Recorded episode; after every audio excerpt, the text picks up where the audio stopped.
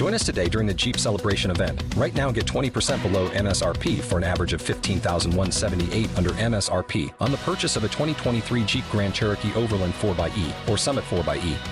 Not compatible with lease offers or with any other consumer incentive offers. 15,178 average based on 20% below average MSRP from all 2023 Grand Cherokee Overland 4xE and Summit 4xE models in dealer stock. Residency restrictions apply. Take retail delivery from dealer stock by 4 1. Jeep is a registered trademark.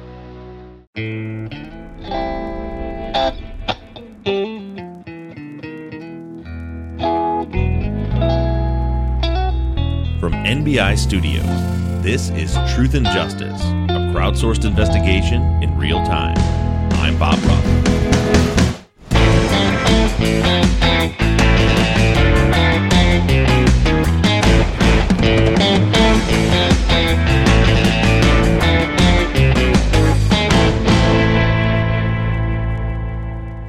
Hello, everybody, and welcome back to Truth and Justice. This is your Friday follow up for Season 12, Episode 12 A Game of Telephone. This week, we heard Bob break down the call record matrix. We also got a bonus episode from cell phone expert Ian Patterson. So, we got to hear a little bit of conversation between Bob and Ian about how they broke down the cell phone records. I know I have a lot of thoughts about this. I'm joined today with Bob and Janet. And right after this break, we're going to get into all your questions. Texas Ranger James Holland is a legendary interrogator. They call him the serial killer whisperer. You can't hide those indications. And that's why yesterday I knew that you did it. But now, shocking interrogation tapes reveal how the super cop really operates. And that's why they asked me to come in because I'm special. From Something Else, The Marshall Project, and Sony Music Entertainment, this is Smokescreen. Just say you're sorry. Listen and follow on Apple Podcasts, Spotify, Amazon Music, Stitcher, or wherever you get your podcasts. Alrighty, so before we get into questions, uh, again, just like last week, there were so many questions. I tried to limit them. As when I, Janet, when I was making the outline for you, I'm going through like a hundred questions. I'm like, I'm just going to keep this. We need to. We're always running over an hour. Keep these tight, and it's like, but that's a good one, and that's a good one, and Yeah. nobody's asked that yet, and it ends up being super long. So we have a ton of questions to get to. Uh, just really want to again mention to you guys. So you guys will be hearing this on what the seventeenth. Um, so your shirts should be, according to Betsy, who's making our shirts, should be like in the mail today when you're hearing this because she said everybody will have them by the twentieth. So I'm still getting a ton of emails, people asking where the shirts are. Should be coming out very soon. Again, if you're going to West Memphis, a lot of people are asking me, can we get into the court? It's it's public. They're letting people in. I have no idea what the what the capacity is going to be or if everybody will be able to make it in. But I would say if if you want to support the West Memphis Three, show up, wear your shirt if you have it. We definitely want to take photos of the uh, you know get a big group shot of everybody wearing their test the fucking evidence shirts. Um, so bring the bring the shirts. Uh, there may or may not be some film crews there. Hint, hint. Uh, wear your shirts. Be there to support. Uh, many of you will be able to go. And remember, if you're planning on going in, bring a different shirt. You cannot wear that shirt inside of the courtroom if you're able to go in. So bring something else. And don't tell yourself you have a jacket or sweater to put on over it because it's probably going to be hot. And then you'll be like, oh no, I thought I could just put this blazer on over it, but now I can't because I'm too hot. Yeah, and they probably will make you take that off when you go through the metal detector screening. And if they see it, they might still boot you. So Definitely change your shirt. yeah, have a, have a different shirt to change into. And again, if you can't get in, I don't know how long the hearing's going to be, but you know, if not everybody's able to get in, that means there'll still be a big group of supporters that are outside that'll be able to hang out together. Again, I, I, I intend on having a film crew down there too that maybe just like grab some interviews of people and stuff during that process. I know there's going to be a uh, press conference afterwards, and we'll have some kind of a meetup afterwards too. You know, we'll try to, you know, everybody that's there, we'll all go somewhere, so you'll get to hang out with me and Zach. I know Jillian Pensavalle is going to be there. I'm so envious. Even if you can't get in, I think it'll be very much worth the worth the trip to go. Um, so don't be afraid to go. Bring your shirts. Bring another shirt if you want to go inside. Um, and those shirts should be in your hands hopefully by Monday or Tuesday next week. Uh, and then, uh, uh, speaking of which, because Zach and I are going to Memphis next week, we have to leave on Wednesday morning, which is when we usually record. For those of you that like to watch the YouTube live during the tapings of our Friday follow up, Um, next week, we're going to be recording at 7 p.m. Eastern, 4 p.m. Pacific on Tuesday. So we're recording a day early and in the evening time so we can get all that recorded and then we can hit the road uh, first thing on Wednesday morning. I think that's all the housekeeping that we have for now. Great. Well, I know that every single episode there's so many questions that are raised. It does it feels like most of the questions that we have still can't quite be answered yet. Yet we've rolled out a bunch of new information that leads to more questions. So I'll be very curious about what some of your answers are for some of the great listener questions that we have today. Um, I definitely have some thoughts of my own. I'm super curious what Zach thinks.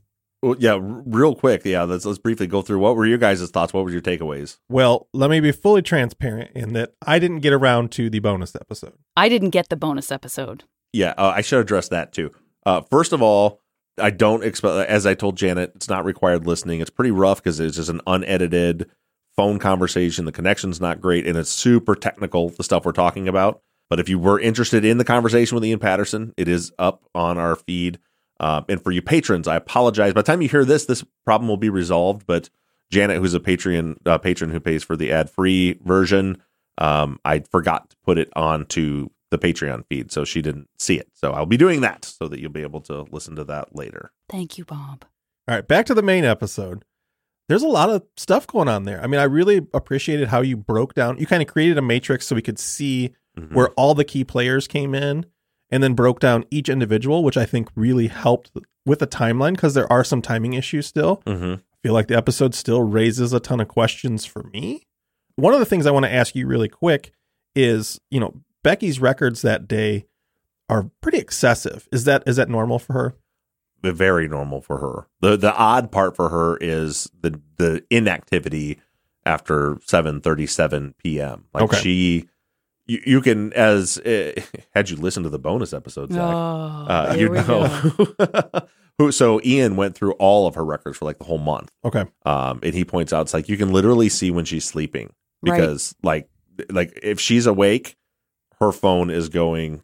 He's, he's, he's, I I don't remember how he said, but there's like a handful of times over like the 18 days of of records we have where she's not active on her phone for two hours, Okay. which you know so like assume like she's got to be she's got to sleep sometimes at, at some point. So yeah, that's definitely normal for her. Okay, because that that was a big question for me. Is you know we saw this activity, but is that is that alluding to something or is that normal? So it sounds like if if it's normal, then Yeah, that uh, just opens for more questions. sure. Yeah, for me, it was, uh, boy, I don't know if there's been a case that has reminded me so much of Adnan and the Mhm. call logs and just trying to be so careful, as I know you are, and encourage everyone to be, uh, that we don't know what we don't know, and that we have to be so careful about assigning meaning to things without knowing Mhm. the context because that does get us into trouble, right? Trying to, it's such a fine line because it's obviously an investigative tool and it's so crucially important.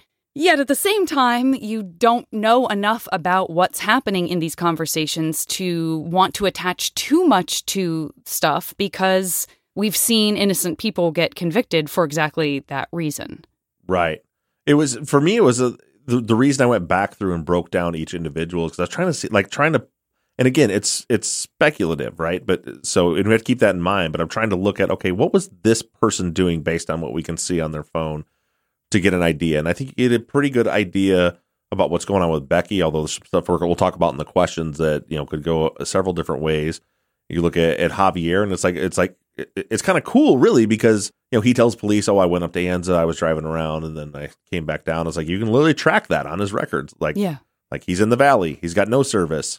He's in Anza, he's in Aguanga, he's back in Anza, he's got no service, he's back in the valley. You can track his trip up there, and then like like Robert and Christian, like you can see, and I know people have different takes on it. Some people are like, well, you can see very obviously he was trying to avoid Becky's calls, and then other people, uh, you know, have a different take on that. That there was a, a different reason that he was they were ignoring calls, but like you can see, you know, when people were active. The the big question mark I think is Jacob, whose phone's off kind of all Mhm. day, but then you can see like the flurry of calls the next day from people. It just really helps to paint a picture. I think of it can go either way in a lot of cases, but an idea of the mindset that these people were in. I had a minor thought listening to the episode too about Robert, not trying to defend Robert in this idea, but we we know that Robert told Javi that he canceled the hike. Right. But but we don't have, you know, Javi never said that Becky told him that. Becky told him that Robert was coming for a hike. Right. So I just wonder if it's that that teenage boy high school thing where he's he's actually telling the truth and lying all at the same time. He go uh, didn't he ghost her? It feels like he go- they ghosted That's her. what I'm Yeah. Maybe that call was, yeah, yeah, I'm coming. And then he ignored the rest of the calls. Yeah. He had full intention of not going and didn't go, possibly. I'm so glad you But- brought this up, Zach, because I But had to I protect wondering. himself, he said he canceled. Yeah, and so I, I guess I'm gonna share my my feelings on that. And again, I know people will disagree with this, and I but but this is just my my takeaway from it is because of the flurry of calls from Becky to Robert and Christian after the one time when they actually spoke, I definitely get the get the feeling that that Robert. I'll put it this way: if in that call it was made very clear that Robert is for sure coming, then I don't think we see the flurry of phone calls afterwards. I think that there was maybe it was he was he was maybe kind of amb- ambiguous during that call, like, yeah, I think so. Yeah, we'll probably we'll see what happens. Maybe something like that. And that's because if he was like, yeah, I got to do a couple things. Because remember, he was going to Matt right after he got off with Becky. He called Sacred Heart. He called four one one, called Sacred Heart. So you know maybe yeah, I got to go to mass or whatever, and then it'll come up. Or but I got the feeling that maybe because she was calling him afterward, that he left it somewhat open Mhm. about whether he was coming or not. Maybe indicated that he was, but then he wasn't really. And and then the way I see it is, if he's doing that, if in a big if, if he was telling the truth in his interview, where he's like he just really didn't want to go, but didn't want to deal with it, then that you know that's why he's ignoring the calls, and she keeps calling, and then they shut their phones off. Like I can see, I uh, and again, I'm not saying that's what happened, but I can see that scenario. Mhm. Did you guys see it a different way, or I mean, that's literally what I just said. too. Yeah, I correct.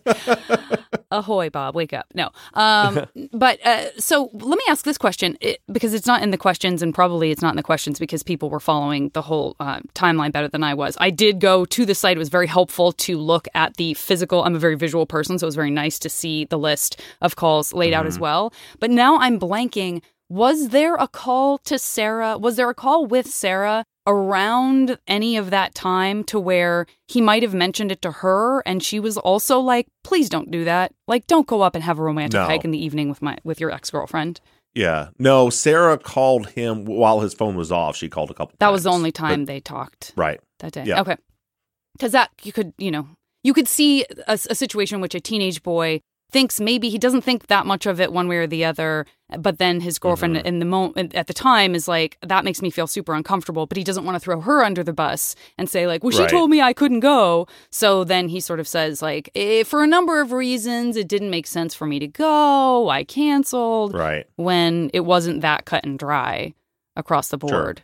Uh, just real quick, uh, the timing on her flurry of calls to them, are you saying that that's her trying to get a solid answer from him, or she's calling them because that's around the time that he was supposed to show up, potentially? I, I'm thinking it's probably close to the. If he told her he had to do the mass thing, then it would be way before he. Because they say start start at like seven ten or seven twelve, something like that. So he couldn't have been there by that point if that was the if that was the plan. Okay. So yeah, it could have been trying to get a solid answer if he's coming. I've got another thought on that too that I'll do, try to get through real quickly so we get these questions. But another thing to, to consider is, according to Javier, when Becky talks to Javier after she talks to Robert, she says Robert's coming up to go on this hike. So if that's true, that means that that Robert definitely didn't tell her no, I'm not coming. She wouldn't have told Javier Robert's coming up for a hike if he definitely told her he's not coming. Or maybe she would have. I, I shouldn't say that because maybe she would still just fib about that or whatever. But another another thing I thought of with the flurry of phone calls is I could see a scenario, again, a potential possible hypothetical scenario wherein Becky something's happening at the house. So Becky is like calling Javier and calling Robert and calling Christian. But from their end, it seems like God, she won't leave me alone. So I'm going to ignore her and shut my shut my phone off when there was something more important happening. The only thing that and some listeners have suggested that. My only problem with it is I feel like there would have been if there was something like the intruders were in the house, there would have been a nine one one call there, not just 100%. calling your friends. or texts or voicemails. She wouldn't just call and hang up and not leave a Right. message. I wouldn't think. I mean, I could be wrong, but um, I have a lot of other thoughts, but uh, I'm happy to say that many of them aligned with listener questions, or I can sort of tack my piece of it on at the end. So, Sure. uh, if we want to dive in, one of the one of the first things that I, we, we should cover is that several listeners also suggested that maybe Becky, as you brought up this mysterious why is she calling her own phone thing, um, could she have been calling her phone because she lost it and was trying to find it? Yeah, a ton of people asked about that. You know, they said she might, you know, or or, or just said like, "Oh, I know why. It's because she's calling." The reason I don't think that's the case is because now there's this weird thing, and I, I still, and for those of you that listen to the bonus episode, maybe you understand it better. I still don't get how Ian comes to the conclusion that her phone had service, but what I do know is her phone usually didn't have service in her house, so I don't think she would call her phone from the house phone to try to find her phone in her house because she would assume that it doesn't have service there. And, and when I say that, so according to the record, the, the file at this time, the types of towers they had in 2006, the range of those towers was from two miles to five miles at the max. The two closest towers to her house, one's in Anza, which is, as a crow flies, 15 miles away. So it's way triple the maximum distance of that tower. And the other one is down in the valley on Highway 74 before you get back into the valley, kind of the last little leg down the mountain. That is over 15 miles away. And there's a mountain between it and her house.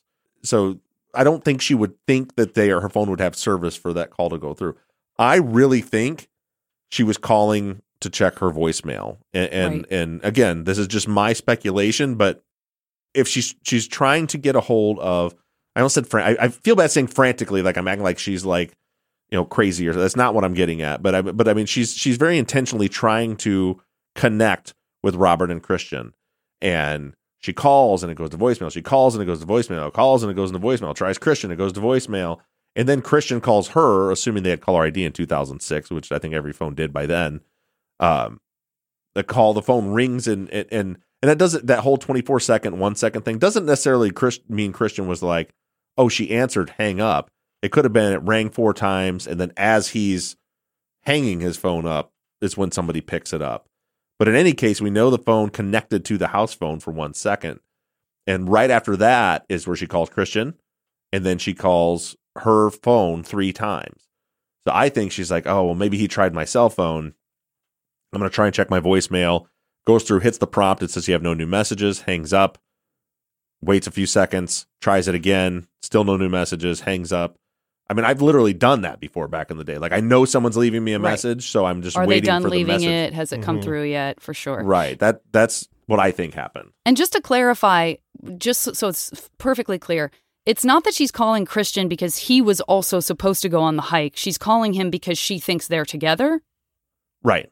Okay. Yeah, I, I think. I mean, yeah, they they were they. were- I don't know actually, but yeah, I, I I think she knew they were together because it seems like she does because she tries when she can't get a hold of Robert, she calls Christian. Yeah. I'm glad that you uh, distinguished the possibility of him not hanging up when she answers because that is just not a great look. It's not a great look, and it could be. I mean, Yeah. I guess I guess that's what I was saying earlier. Is it with the very limited context that we have for these calls? It's really easy to see how you could interpret what's going on with Robert and Christian as suspicious, including this idea of like, oh, I just want, I mean, you could see how someone would say, well, yeah, he calls to make sure she's still there and hangs up when she answers because she's the target or whatever. You can just Right. see how easily these concepts are malleable enough that you can sort of twist them into, and maybe that is what happened. I have no idea. I mean, nobody looks that guilty to me and yet at the same time nobody looks great to me in in the context of these phone Yeah. calls so um it's just i don't know what i don't know Yeah, and as, as far as that goes, like that, I doubt that because I've seen some people suggest that too. Well, maybe just calling to make sure she was still there. I doubt it because she called him like a minute before that. You know what I mean? So Right. it's it's like she just called him. Right. So he's I don't think he's going to call like 60 seconds later and see, oh, yep, she's still there. yeah You know, especially considering for him to call, they had to be at least 45 minutes away down the valley. Right. and then they would have no cell service the rest of the way. So I, I don't think that's it. But I also don't think that he would call and be like, "Oh, haha, hang up." I think I think it was probably more like uh, it's rang four times, and as he's hanging up, they're picking up, and it just But Just how does him calling how does him calling her back fit in with them being like, ugh, she's blowing our phones up, we just want to ignore it. Yeah, I, I have no idea unless I mean I mean all we can do is speculate, right? I mean, because I thought this, the same thing. Like, like why did Christian call her back? But then it's shortly after that when the phones go off.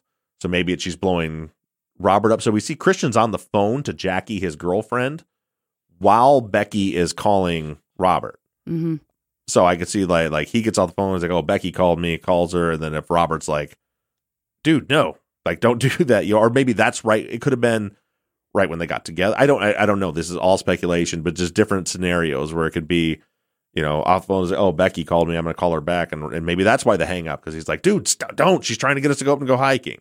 And as You far know. as Robert and Christian go, those are potentially things we could get answered down the line the, the line because we're not going to get Yeah, we have answers on most of those several- people, but as we start call doing you know getting into individuals and suspects persons of interests um yeah there, there's multiple interviews with robert and christian there's multiple interviews with javier and claire like we have a lot more coming and you're going to hear for sure next week you're going to hear some more interview because as we mentioned we have the short week because we're going to west memphis so i don't have time to write a whole episode um so that'll probably be an interview episode where you get to hear more of that Great. story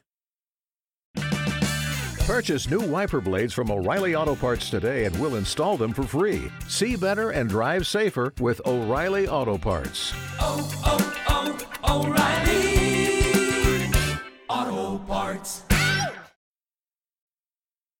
Uh, Sherry had the question that you just discussed about uh, the cell service up at the mountain and how it was possible for her to have that service, um, that there was no cell tower that we know those things to have pinged off of. So you're not totally clear on why uh, Ian says we have service. And and what's so perplexing to me is he's and by the way, I talked to another expert yesterday that wrote in and said the same thing. He's like, boy, it sure it does look like like the phone ran like it, it connected, but it doesn't have. There's a on the records. There's like an IME IEME E number, whatever. Like for all the calls, there's there's a, there's a, a listing for that. And then there is a cell tower, an originating tower, and another tower. There's like it shows the towers that it's hitting and is connecting to. But then all these calls, there are no towers. There are there is no IME whatever that that number is. Hmm. All of that is missing. But they, but they both said but because the way it's coded as because it's a call and then a forward to her voicemail. All three of those calls, four of them. Um, and the way they're listed, it says the the call type is a mobile terminating call. And he said for that to be true, that means it had to have connected. But then I'm like, well, how, if it connected, then why isn't there a tower it connected to? Yeah. And and they're I don't. Well, you have to listen to the episode because I I couldn't even begin to break it back down. Well, the, the guy that talked to me yesterday said there's something called dragging where if she was like connected to a tower and then pulled away from it, that it could have kind of like drugged that service where there's like you know it's not enough service to actually fully connect and answer a call, but it's enough to Hmm. get the phone. I don't know. It I, all I seems really strange. yeah, it's Yeah. very confusing. Yeah. Uh, okay. Caroline says, "Is it possible that the murder occurred earlier, around 7:45 p.m.? The sub subs leave and then come back. I guess unsubs leave and then come back to burn the bodies and evidence. Just seems very strange. With as much as Becky used her phone, that the last time it appears she called out is 7:37 p.m. I realize that some of the phone calls seem to be missing peri- periodically, but based on the call list for over three hours, we see no calls out." And no calls in, with a first call to Becky at 10:23 p.m. Yeah, so I th- I think that that is that's very possible. Something happened at that point, as Zach alluded to at the beginning when he was asking, "Is it odd that she has this much activity on her phone?" No, it's not. What's odd is the no activity. So it could be. There's a number of things that could that could that could be occurring there, and not limited to what I'm about to say. There's a lot more possibly, but I'm looking in the context we know is maybe whoever she was going to go hiking with showed up then and they Yes. were out walking out back. That whether that was robert and christian or whether that was the other guy that robert says that she was going to be with that somebody got to the house and then they were busy at that point. It could have been and, and that could be the killer or that could not be the killer. That person could have came and went before you know the murderers got there. There's there's possibilities there. Or that's when whoever the killer is showed up and the murders happen. And maybe it took a long time before they set up and figured out what to do or they left and then came back or they left and someone else came back. Something's going on there. Another possibility is uh, a few people have mentioned maybe there's a nap in there or there's you know at some point she's going to want to take a shower and get dressed and ready for work. Maybe she took a nap. Maybe she went and, and took a shower got cleaned up whatever there's a lot of things that could be going on there but it's definitely peculiar that all of the activity ceases after 737 where she's not there's calls to her after we know she's dead but from that point until she dies we have no activity to her from the phones but yeah. we also know that that phone which is just another just frustrating thing we know for a fact that that landline called made phone calls that aren't on the landline records and then a couple of people were like, "Well, it could be because it's long distance." And I was like, "Well, why would why would why would Robert's number be long distance, but Javier's isn't, or vice versa?" Maybe there's an, ex- an explanation for that. But then I realized there's incoming calls on it. You're not billed for incoming calls. Hmm. So if there's incoming calls on the landline, then it's not like a billable long distance thing. So I don't know. So for all we know, she was on the phone that whole time. She could have been on the landline that whole Yeah. time. Oh, it's and maddening. we don't know it. Yeah. That's maddening. Yeah, that's the what you talked about with the, with the nap is definitely something that Kristen had brought up as a possibility that maybe she took a nap and then perhaps even the nap was interrupted by the beginning of the crime or something like Right. that. Um, yeah, I hadn't thought about the nap, but the nap makes a lot of sense to me. Because she slept for what? Her phone was inactive in the morning for less than six hours, I think. Yeah. Mhm. So I don't know. Maybe that's all the sleep she needs, but who knows? So uh, Pamela says, and hi Pamela, I think I saw you uh, show up in the YouTube as well. And there's a lot of really good um, feedback coming into the YouTube, uh, different theories. Some, you know, Jason says he thinks she did, did go on a hike. Um, I saw something. I thought I saw something about a nap in there as well. Um, uh, there's there's some really great stuff going on here, and also some nice check. Everybody's kind of checking each other and making sure that we're not um, we aren't building a case too much against anyone because there's just like so much that we still don't know. Um, but Pamela says one of my first thoughts listening to the phone records was maybe none of these friends were involved. And Pamela, I share that feeling. I very much felt the same way. Again, not knowing what I don't know, I was like, it's so it's so possible that she wasn't the target and that none of this matters. I mean, it certainly Right. matters in terms of who the case was built against and what really happened, but you know, how much are we trying to how much would someone trying to accuse one of these folks do- of the crime be reading into something when it literally has zero to do with what happened to everybody? Exactly. So th- this could all be for nothing. If if Becky is not the target, then that means none of this matters. So then you start looking at well, a couple things we know. I can tell you this: Javier's phone. Like, if Javier was the one with his phone, which most likely he was, Javier could not have been at the crime scene at the time of the murders. His phone's being used down in the valley, or at least receiving calls down in the valley during the times of of the murders. You know, and and, and he's actually on it. I think at like nine twenty nine. Uh, so like so so Javier is alibied from being up at this cri- up at the crime scene. Robert and Christian, we have the gap, in my opinion, and we're gonna. So this in this week's episode, I'm going through the cell phone experts' testimony, and you're going to hear how the state got around how they think how, how they convinced the jury that Robert and Christian could have been there. But I, from from my experience, based on when the fire had to start, from the um, the body burn expert and where they were at when they connected to the when they when they called check the voicemail down the valley, the timing to me is impossible for Robert and Christian to have been there. You've got the you know the, uh, Jacob's phone is off all day, which you know you can look at like oh well that's perfect. He made it so you couldn't track where he was at. Couple things. One, he shut it off way early in the day, like at like two in the afternoon or maybe before that. Um, so that's been some really heavy, and then you got to know about cell phone pings. You got to know a lot of stuff to be able to do that. But then you have the next day, just the the like he is a flurry of calls. Like once he seems like some, he must have heard from someone that something happened. He's calling Javier, calling Becky, calling Javier, calling Becky's home, calling Javier, calling Becky's landline, calling her cell phone, calling Javier, back and forth, back and forth. It's not like just placed a call to make it look like I'm checking. it sure looks like he doesn't know anything happened. Could have been any of them, or again, if Becky's not the target and she was the interruption, then this was just a bunch of teenagers doing teenager stuff. Yeah. I want to go back to something you brought up, which is which is Javi in in his record, and we know that based on his record, he was in the valley. Yeah. Something is strange there to me, though. I'm not saying he's a suspect at all, but what's strange is his lack of communication after a certain time. Right. He is her best friend. They communicate constantly. I mean, you see it. I mean, they communicate constantly, and he calls Denny's, and what do they say? She's not there, and then he calls her cell phone, and she doesn't answer. But then he just gives up until the morning.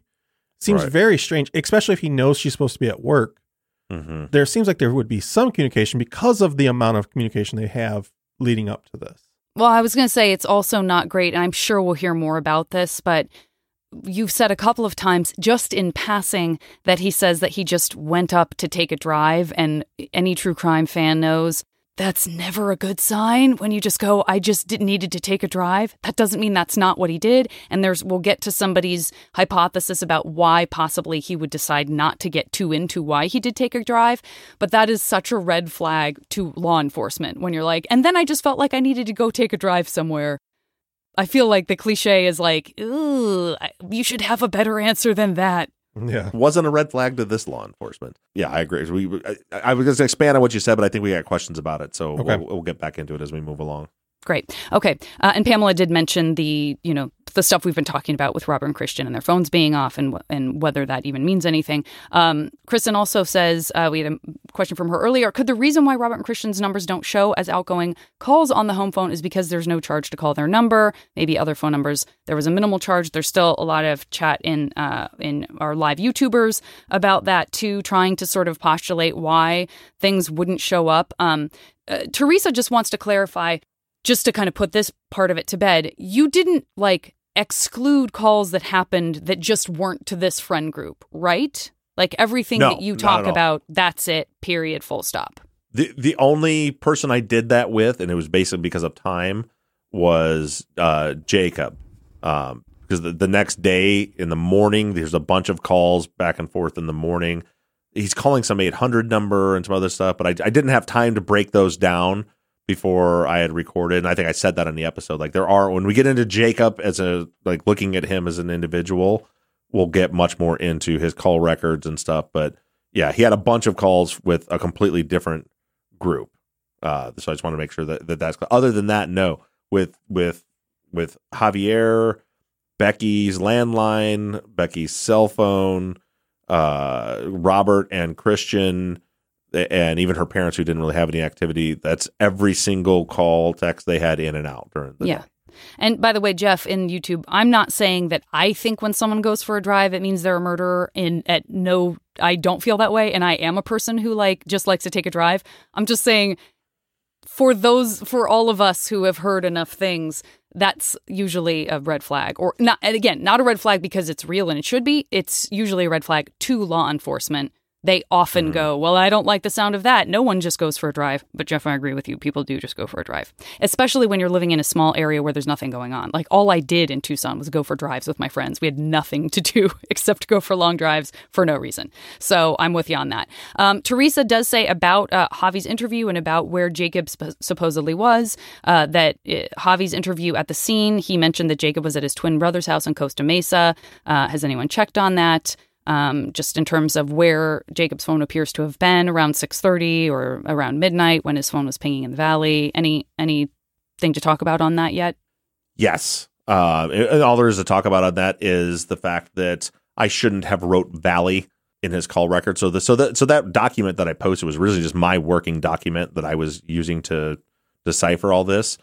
Um, I don't know his tower location. So like it's just like tower number four four two three, and it's a different carrier than Robert and Christian. So like I know the four towers for Robert and Christian. I know their numbers because they're very integral to the case. Uh, he has Jacob has a different um, carrier, and it's like Tower four four two four, uh, and it's a consistent tower. He's hitting a bunch, and then there's nothing, and then he checks his voicemail, hits that same tower, then there's nothing, and and then can reconnects to it. I just wrote in the in that document, so I'm trying to it was trying to like bookend when people went in and out of service. I put that he's in the valley, no service, no service in the valley. Um, but I should point out, I I don't know that that tower is in the valley. It could be in a completely different town. Okay. Um, so we'll get into that. So yeah, definitely don't don't look at that as Jacob, you know, for sure being down in the valley and and Javier lying about where he's at. I don't know where that tower's at, and I shouldn't have put that in the in the notes there because I hadn't verified where they are. Oh, okay. Um, Lynn, Kate, uh, this is a good question. Uh, real quick, this is this is not totally connected to what we're talking about um, in this very moment. But Kate says, Bob, were the traffic lights that you uh, ran into when you drove it in your present day test were they? Do we know that they were present in the 2007 timeframe? That's my understanding. Yeah, from the local that I was that I was with. Uh, yeah, there there was that that that strip down there has just always been a lot of a lot of lights. Well, one thing that just occurred to me, like thinking about everything, is the Robert and Christian or Robert's cell phone ping comes from Cathedral City, correct? That's Right. what we're saying it's coming from. I think next time you're out there, you really need to look at that mountain pass and see where that goes because that dumps into Cathedral City. We had several uh, listeners. We haven't talked about that, but several listeners that are very familiar with the area Mm-hmm. um, now and back then. It's a it's a hiking trail and a biking trail, and they said that it's and they some some somebody even sent me photos of it Okay. or, posted them like it's impassable with a vehicle. Like Okay. it's it's washed out and it's it's it's like a biking trail. Maybe with a big like four wheel drive off road jeep you could get through, but Mm-hmm. from from the way it sounds, that was not passable to get to actually drive through it. Understandable. It's just a, a theory because if you're driving around, I mean, that pass goes directly to there. Mhm, that's a really good right? point. Yeah. So Yeah. I'm glad you brought that up. Lynn uh, mirrors some of the uh, other folks' feelings about the episode, kind of left her thinking that the young adults aren't the murderers. Um, Jacob did stand out a little bit to Lynn just because he had his phone off so much. Um, and we've talked about the idea of maybe, you know, not wanting his phone to be tracked, but also Lynn brings up the possibility of just being short on cash and not wanting to keep his phone turned on and really just using it as a sort of message collecting service um, and and calling it to see if there were voicemails and stuff. What do you think it's about a that? it's a yeah it's a really good point because it, we can't look at these cell phone records in a 2022 mindset in 2006 cell phones were very very different there were not unlimited plans like you you had a certain number of minutes you got per per month and then you got like nights and weekends remember all those those deals and then some had where you could have like your circle or your your like favorite 10 people that you could have free calls to and text messaging was super expensive it was like like a penny or a dime or something it's per like text I, I think when I had it, it was like 10 cents a text. yeah, that's so Um, crazy. It, it wasn't super popular texting. Like I got my first text. I remember specifically in October, uh, and I know it because I was I was bow hunting. I was sitting in a tree stand with my Nextel flip phone, and my friend Ryan sent me a text message, and I opened up my phone and was like, "What is this?" Like I had, I didn't even know what it was uh, when it came through. I had no idea how to reply to it or anything like that. So there were people, and, that, and this group was texting in 2006, Yeah. but it was it was relatively new at that point. I'm so glad that some you remember that stuff because I ev- everything is a blur to me now. I'm like, "Mm, I thought I had my iPhone. Like I can't. I have a Yeah. terrible memory for that stuff. Yeah, I think the iPhones came out in 2007 or eight. Somebody said in the Yeah, like the I think it first was iPhone. 2007, and I definitely had friends, of course, in LA who were like, "I must have it immediately," and we're like waiting outside the the phone store. Um, right. Uh, Kristen says Aguanga, I think I said that right. Yeah, Aguanga is a known area where illegal pot is grown. Interesting. Uh, she says maybe Javier went up there to buy pot and then provides it to friends, which is why he was in contact with so many people and why he doesn't really have a reason to be in that area. I mean, again, I'm glad you brought it up, but like, boy, echoes of Adnan, echoes of Adnan and Jay Right. uh, conversations. Very interesting thoughts. I- and I and, I- and I don't know. I certainly wouldn't wouldn't wouldn't like accuse him of that's what he was doing. But I would say this that it would make sense if he went up to buy some pot. It also doesn't mean shit and doesn't mean that he has any involvement in the murder. If he was Thousand you know, percent, buying- absolutely. yeah, as a Mhm. teenager buying some weed. Oh my god, you Yeah. know. but, oh no, for sure. but for that's sure. a really good point. If that is, if that's true, if Aguanga's an area where that went on, because he, yeah, he just ran. Because we were talking about earlier, like you know, drive when you're out in the suburbs, there's nothing to do. Like he came from the Coachella Valley where there's tons of stuff to do, Mhm. and drove all the way out into the middle of nowhere and back yeah. uh, during that time. So Well, and it, it, we've seen it before where somebody will have a little lie to cover something up because they don't want to get in trouble for that, Right. which now makes them look more suspicious on something bigger Right. because they're worried about getting, you know, he's worried about getting caught with pot. Yeah. And, And- well, and like we hear, like if you re-listen to his interview, if if if memory serves, like he lies to the police about Becky smoking. I think they ask if she smokes pot, and he's like, "Oh, I don't know, I don't think." so. And then her other friends are like, "Oh yeah, she smokes pot all the time." Mm-hmm. I see it in her. She's she writes about it in her. Um, uh, we haven't got got to that yet, but like we don't have her journal, but they have her um biology book where she had wrote some notes. And most of it's just a bunch of phone numbers and stuff. But like she's like passing a note with somebody, and it's hard to read. And and she asked them, and one of them, they're like, "Do you smoke?" And she's like, just, and she's like, "Just weed." You know. So it was, Mhm. but but point being, yeah, in 2006, it was it was not weird for a teenager to lie about you know going to get pot. Yeah. Speaking of driving, um, I cannot miss this opportunity to quickly shout out the conversation that's happening between Hannah and Montana. Just wanted to acknowledge that. so the Hannah Montana Okay. conversation uh, is about uh, just a little bit of discussion about roads. It ties into the question that Kate had about stoplights and your drive and how much everything is like it was and whether or not the roads may have deteriorated further from where you you know from from what what people were driving on then to what your road test is could it even been harder and taken longer uh, uh, for you because things are worse now you know just some questions about timing on that Yeah. So when I talked to Tim Summerly, you know, who's lived up there for 20 some years, um, he said that it's, you know, when I was up there that day, he said it's always a version of this. You know, it's always been, you know, there'll be some road, you know, and there was there was a rainstorm like a week before this, so there would be washouts in certain places. You know, and remember the fire trucks turned down one way, had to back up, change directions, got stuck somewhere. Um, Yeah. But it's always you know, it's always like it's dirt, there's rocks, there's washouts. They're not always, you know, and then somebody will come, the, the county doesn't maintain it. So, so somebody up there will take a tractor or bulldozer and fix one of the roads and then another one will wash out. So it's just, it's kind of a mix of that. Also keep in mind when the drive test was done, which we're going to be getting into this week by the police, it was done 10, 15 years later Right. or, you know, or, or yeah, over 10 years later when they did their drive test. Got it. Paula says, "Do we know if Javier typically called Becky on her cell phone while she was working at Denny's? It seems he was calling because he hadn't heard from her in a while and was checking to see if she made it to work." Yeah, that that's usually all they talk on. That's why the call to Denny's was odd to me. It's jumped out was um, I did see one other time in the records when I was glancing through them where Javier did call. So it's not the only time he's called Denny's, um, but normally, yeah, like all night they'll be like the night before they talked all night. Like she would call him, he would call her. Uh, he'd call her, she wouldn't answer, but then an hour later she'd call him back, or he'd call her again. There was texting back and forth like all night long while she's at work. Uh, remind me, how many days a week did she typically work at Denny's? Javier said in his interview that she worked the graveyard shift on the weekends. Okay. So I don't know if, because of course the police at that time didn't talk to the Denny's employees. I don't know if it was only on the weekends, but that's what Javier said was that she worked the graveyard on the weekends. Okay. Um, Janaya says uh, her first question is uh, I think we've addressed it, but let's touch on it again. Where is the call to Denny's about Becky forgetting the shirt? We know that that call could have happened from the landline and it perhaps just wouldn't show up, right? Yeah, we don't know. So we don't see it. I've, some people have speculated that that was Javier calling and maybe the Denny's manager was mixed up that maybe Javier called and said she forgot her shirt. And of course, that's very, you know, accusatory towards Javier. I doubt that's the case.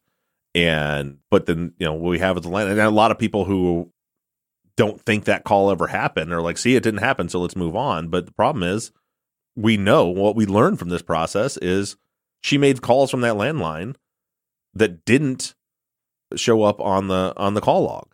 Um, Yeah. There's more stuff we're going to get into with Denny's employees stuff down the road. Like she, you know, there was somebody I I know who made the call to her from Denny's. Now we'll get into it. wasn't Oh, the manager. okay. It was a, it was an employee that was like pissed off because she wanted to go home. She wasn't there. Okay. That that made the call from Denny's that night. And this is like the 1130 call. Eleven thirty four. Yeah, some something Something like that. it? Yeah. Did that help you understand better what her shift time, her sh- her start time was? No, because she says that she started sometimes at nine, sometimes at eleven. Okay. we'll we'll get into all that. But uh, a few people, and I don't remember if I put it in the questions, but made it made the point of because I said, well, I don't think they'd wait an hour and a half to call her, so she probably was due to work at eleven. If they called her, it was like eleven thirty four. They called her, and then somebody else pointed out that if she called and said she's going to be late because of her shirt, then they probably would wait longer. So now maybe if it was nine o'clock, she was supposed to be there, and she says, "Oh, I got to go back. It's almost nine, but I got to go back up the hill and get it." They figure oh, it's going to take an hour, so and then all of a sudden it's eleven thirty and she's not there. They would, you know, they would call then, or if she was supposed to be there at ten, and you know, if if that call happened, if the I have to go back and get my shirt call happened, it would make sense that the call would come later. Right. Which how could that come later? Because she was already deceased. Right. Yeah. I mean, the call, You know, not her was- call to them would come later, and then their call to her would come later. Right. Do you know yeah. what I mean? Okay. Yeah. Um, uh, Janaya also asks uh, a very uh, good question that I think a lot of people have questions about, um, which you may not yet know the answer to, which is who is Josh Airney? He is a there's interview police interviews from him. He's another person we're going to get into later. Okay. He is someone she met at Denny's. Um, is, is what I have like in the like the summary of the police files that she's like a friend, someone she met at Denny's Okay. that she was talking to that night. You know, through her night shift at Denny's, she was talking to him on the phone and the morning. Speculation about whether he would have maybe been the person that was also going to go on the hike, or Who knows? I mean, we don't know because again, we don't know who else she called from her landline. Yeah uh, and then Janaya's final uh, question is the 0371 call for two minutes pretty solidly alibis Javier. Can we find out who this was to? I hope so. I mean, I've, I've been I've tried every resource I have so far to identify that number because it, it, it comes up at a few critical times. So I want to know who that is. Yeah. Sarah says, Do you have phone records for the wider circle of friends mentioned in this episode? Nick, Josh, Claire, Janelle, etc. No, they pulled eight records, and you heard them all. Uh, again, Okay. short of Wow. short of Javier. You know, you heard them all for that day.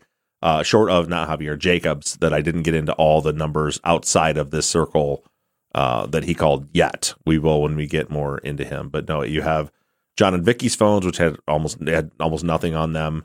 Uh, Becky's the the landline, Becky's phone, and then you had Christian, Robert, Javier, and Jacob. Those are the only call records they pulled. Okay. Uh, and then uh, Sarah also asks, and I did see a question, and I'm so sorry. It's there's so much happening in YouTube that it's hard to go backwards. Um, but I know someone kind of asked a similar question about Becky's habits towards calling Robert in recent days. Um, was there anything in her call records that would indicate she was, you know, pursuing Robert, being obsessive um, about reaching him on in other circumstances, uh, anything like that? No, they they have contact. You know, the on Thursday is their first contact when Robert calls her. Looks like it goes to voicemail, and then she calls him back, and they talk. Uh, and, and again, when we get into Robert's records, we're going to go like in detail about all this. I think there's a total of like 15, 15 or eighteen points of contact between them over from Thursday through Sunday, including Sunday. There's not a lot Okay. of back and forth, but there's some back and forth through those days. As far as like her like calling repeatedly or something like that, I don't think so. But I don't want to. I don't want to commit to that until I really dig through those records when we get into that. Okay, so we'll be talking more about phone records in general, not just this episode, for if in case anyone's wondering. Yeah, because a few people were like, "Well, what about this day? What about this day?" Like I said, what you heard Sunday was three weeks of work to get through that day. Yikes!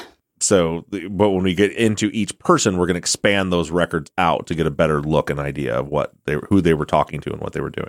Gotcha. Um, Kristen, uh, real quick, does say, have you seen any calls to Denny's from the landline, from Becky's landline at all in your records? That's a really good question. You heard all the phone records for the landline. They only pulled one day of record. It says in the report that when they were asking for records, they were told that it was $150 a day for the record, so they only got the one day. They only got the one. Yeah. So there's like a dozen Wow, calls or however many are on there. That's all we have. I need a minute with that. That's Yeah, I- really shocking to me. Yeah. Wow. That's yeah. It's not really shocking, to me, but it's definitely Well. I'm sure it shouldn't be shocking. Yeah. I am. I'm still actually. I'm still a little shocked. Um, Robin says, "Was Andrew interviewed? Who is he in relation to Robert and Christian?" Um, and by the way, none of these people are Jacob's roommate, right? no. so we still don't Austin- know much about this person who yelled at No, her. but we're going to get into him. Uh, okay. Um, uh, so Andrew, I did find out because he reached out to me. Oh. Andrew is not Andrew. Andrew is Sam Geyer or Geyer. I'm not sure how to pronounce his, his last name. Uh, Andrew's his father, but it was the phone. They they just pulled the records and it was listed, or I pulled them and they were Um, I think they I think the police had his number in the file, but that was his the phone was in his dad's name. But he he reached out to me to let me know, and I'm actually going to be interviewing him on Friday. So soon enough, we'll hear from. So for those you don't remember, Sam was listed as Andrew in the records was the one other person that Robert and Christian talked to that night, both before and after their phones were out of service. And so I've asked him if he'll. I don't know what he's got to say yet, but he's you know, if he wants to get on the phone and and share with me what those conversations were about and and what was going on that night. So and he's agreed to do that. So that'll be um, coming up soon. Very cool. Uh, Anthony says, "Do we have access to Ron's phone records? How many of the days of the existing phone data do we have?" I think you did not name him when you talked about the records that were pulled. Not in one of the eight records they pulled. Alrighty. Uh, Kristen says, "Do this is." I'm so glad she asked. We've talked about some of what we're feeling about the what their call records show or don't show. Um, Kristen wants to know: Do the phone records solidify your hypothesis that Becky was not the target? The more I listened, and again, she's one of the folks who thought. The more I listened, the more I thought none of her friends were involved. How are you feeling, Bob? That's a great question. Tricky question to answer. I was looking because I was looking at those records and everything in my focus for all that time on doing so was about Becky and the calls to Becky and around Becky. That's where my mind was at. And so I'm looking at anything that looks suspicious. But then when I came away from the end, you know, I thought like I was like, well, well Jacob looks really suspicious. Then I get into his next day. I'm like, well, he's blowing up her phones. Mhm. You know, that doesn't look like you know, and maybe it's a, it's a great forensic countermeasure, but I don't, I, I don't know. No, it didn't, it didn't really, it didn't really solidify anything for me. It's all at this point. I'm just, you know, I don't see that on the crime scene that Becky was the target. Jim obviously think he leans that way that he th- he sees it in the crime scene that he thinks maybe she was the target. I'm still just gathering information before I, I, I anything's really solidifying to me right now. And as of, as of now, no, reading those records didn't really push me hard in one way or the other. Okay. And then um, Kristen says if Robert canceled the hike at the 614 phone call and then Becky spoke to Javier at 619, wouldn't she have told Javier that Robert canceled the hike? We talked about this a little bit ago. Why would Javier deny knowing that the hike was canceled, uh, deny telling Robert about the wheelbarrow? Maybe this question is better for when we get into suspects. Yeah, I mean, I, I mentioned earlier that I think it's you know if we take what Javier says on face value, then it probably indicates that Robert was probably either said he was coming, and then well, of course he could have went. Um, that he, either he said that he was coming, or he was kind of ambiguous about it, which is what I lean towards. I don't think she's blowing his phone up. If he was very clear, yes, I'll be there. I don't think that she would have been trying so hard to get a hold of him.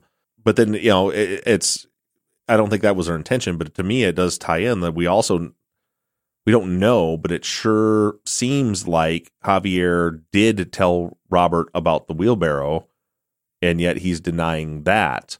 It's you know, and that's based off of you know when you listen to Robert's interview, his jumping and asking the questions about the wheelbarrow, if that was true, if it was real, to the police afterward. Dr. Shiloh and Dr. Scott looked at it. didn't seem like he was lying, like he genuinely didn't know what happened. He said it came from from Javier. We know Javier was up there. We know neighbors were talking about it. We know now that he spoke with his father. Uh, he spoke with his mother. It seems like that information probably did come from Javier, even if Robert was the killer. It still seems like Javier told him, but then he's lying about that. We'll get into all of it later, but it's, but the, Javier is an interesting character because, on one hand, like I said last week and again this week, his phone records seem to completely alibi him. At the same time, there's some really weird stuff goes on with Javier throughout this process, which we'll hear as we move along. When you say that, he is one of the few that actually does have an alibi during that time with the phone records because all the other key players have a lack of communication during Yeah. when we think the crime. we don't know where. Jacob was. We don't know where Robert was. We don't know where Christian was. Yeah, Hmm. during that time. Well, it's going to be really interesting to get more into suspects. Uh, just to return to the fact that you know, as the police are pressing friends who continue to say, "I don't know, this must have been an accident. I don't know how this could have happened. Maybe it was an Mhm. accident and Becky even did it." All that kind of stuff. And they kept pressing, pressing, pressing. But if I would needed to go to someone, who would I talk to? That there, you know, a handful of people, not even a handful, but that people say Robert. Um, I'm sure we're going to be coming back to that deeply when we get into suspects because it seems like Javi bringing up those things, whether or not he was protecting himself because he felt like he wasn't supposed to have told those things, or he really didn't like Robert, or he genuinely thought Robert might have had something to do with it. It's it's re- it's a tough thing to overcome, I would imagine, as a suspect in a case when you were, when people hand you a name the you know Right. the day after or a week after or whatever and say I would talk to this person that's a that's a big deal to be to to be one of the people who says you should talk to this guy Right. so it's going to be I'm so interested to find out you know it, it, more about why all of that was said where it came from and uh, and so forth Yeah, and definitely it's going to get really interesting. Where I tell you what, it's tricky for me to figure out where this this case goes in so many different directions at the same time, all over the place. So it's really difficult to figure out where to go next. And so I'll tell you, like where we're going next is kind of like the state's case against Roberts, kind of expanding on cell records, which is where we're going to start going this weekend. But yeah, we've got a we've got a lot of work to do. We got a lot of work to do and there's again so many factors we don't even know about. Like montana just mentioned as we're about to wrap this up this idea of something more random being a, a, a stranger who has the opportunity to focus in on becky on a regular basis at the public place where she works. I mean Mhm. there's just so much that feels possible. Bob i'm scared. I'm scared. I'm scared that we're not gonna i'm scared that we're not gonna get to the bottom of some of the stuff that no one bothered to investigate then Yeah. Well, we're going to make a lot of progress. Like I said at the beginning of the season, this is going to be a long season. You can probably figure buckle yourself in for most of 2022, 20, 2022 uh, to get through this because there's just so much to dig through. But but but things are working. You know, they're, like I have people reaching out to me. That's I've had great. two people connected to the case in the last week reach out to me. I had a third person that was connected to the case uh, in a different way uh, reach out to me this week. That's that's that's sharing some materials. Like there's like that's what th- that's what we've been hoping for is to rattle the bushes, to shake some people out that we didn't hear from at trial, that the police didn't bother to talk to, uh, that we're going to talk to now. So That's that's great to hear. That's so we're cool. we're making progress. I'm very confident that we're we're going to make some good progress here. Awesome. Well, I'm I'm scared, but I'm here for it no matter what, and I think everybody Right. feels the same way. You've seen what the feedback has been like uh, from the listeners, Mhm. so we are all in. We are all in, and uh, can't wait for next week. Yeah. Are we done with questions? We're done with questions. Oh, perfect. Uh, yeah. So as I said, uh, make sure you tune in on Sunday. So Sunday, my intention right now, I've started writing. I don't know how lengthy this is going to get. So there were there were three experts. Um, there was a cell phone expert from the FBI. There was another cell phone expert that did like drive tests for towers. There was a police officer that did the drive test that tried to, that made it possible for uh, for Robert and Christian to have been up there and still hit that tower at 1023 back down in Cathedral City. Um, uh, we'll see. Uh, we're going to get through at least two of them in this week's episode, if not all three. So make sure you tune in Sunday. Remember, next week's follow up is going to be on Tuesday evening, 7 p.m. Eastern Time. And next week, Zach and I will be going to West Memphis. So hopefully, we'll see a whole lot of you there. Uh, and until then, just uh, keep digging. And for you patrons, I'll have that bonus episode up on the Patreon feed here uh, by the time you're listening to this. Thank you, and thanks everybody. Thank you guys.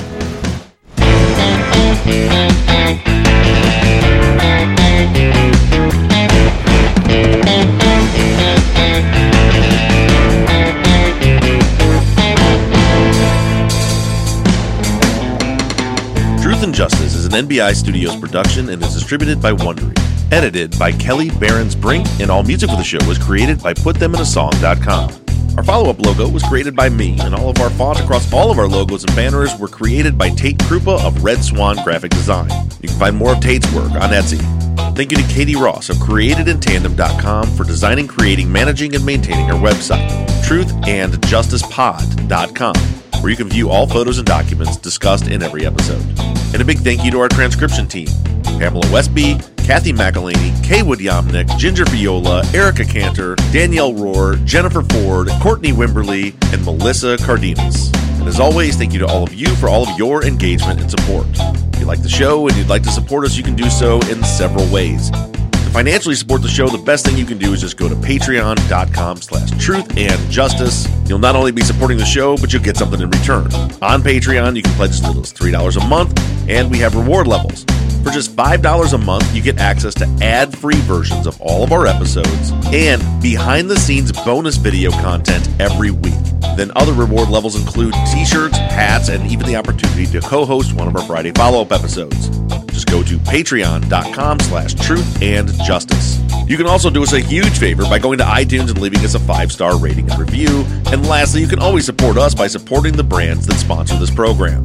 If you have a new case that you'd like us to consider for future seasons, you can submit your cases on our website, truthandjusticepod.com. Just click on the case submission button and fill out the form. And the most important thing that you can do is to engage in our investigations. You can keep in touch with us through our email at theories at truthandjusticepod.com. You can like our Facebook page or join in on the conversation on the Truth and Justice Podcast fans page on Facebook.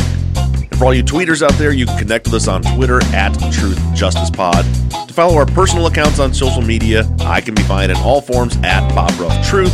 Janet can be found at Janet Varney, and Zach is at Z to the Q. And don't forget that we always have our 24 7 voicemail line open for questions, comments, or tips on our cases. That phone number is 269 224 2833. However, you do it, stay engaged, stay in touch. As for now, we're signing off. I'm Bob Ruff, I'm Zach Weaver. And I'm Janet Varney. and this has been Truth and Justice.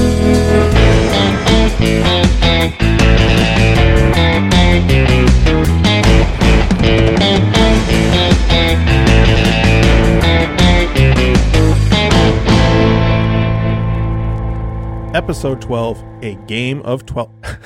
Fuck. A Game of Telephone? I liked it. Yeah. Hold on. Kelly, put this at the beginning. Ahoy, everyone.